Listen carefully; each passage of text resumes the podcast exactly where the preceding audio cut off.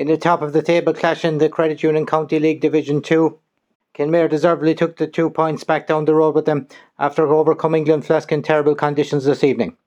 In a division where there have been four draws already, every point could be crucial by the time the final rounds approach. This was shown by the ferocity on display here tonight. Glenflesk got the better start with Patrick Darcy dangerous early. Kenmare strong middle then began to get on top, with James McCarthy and David Hallisey prominent. Darren Allman and Kevin O'Sullivan both found the target well struck shots, and with Darragh O'Connor also contributing, the Wayside side went in with a 7 points to 5 lead at half time.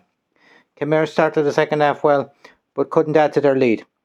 When Darragh Crowley received a second yellow card for a high tackle, Glenflesk had a chance to take control of the game with their numerical advantage.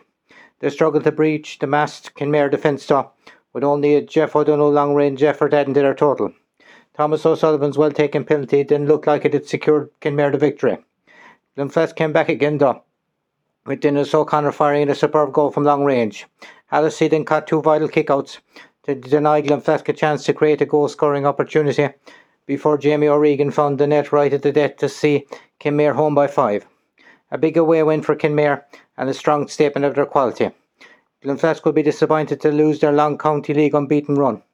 Both teams should still be in a strong position for promotion as the season moves on, with teams like Laune Rangers, Beaufort, and Templenoe lurking just behind. Explore, expect more tight battles over the next few weeks. Thanks for listening and good luck.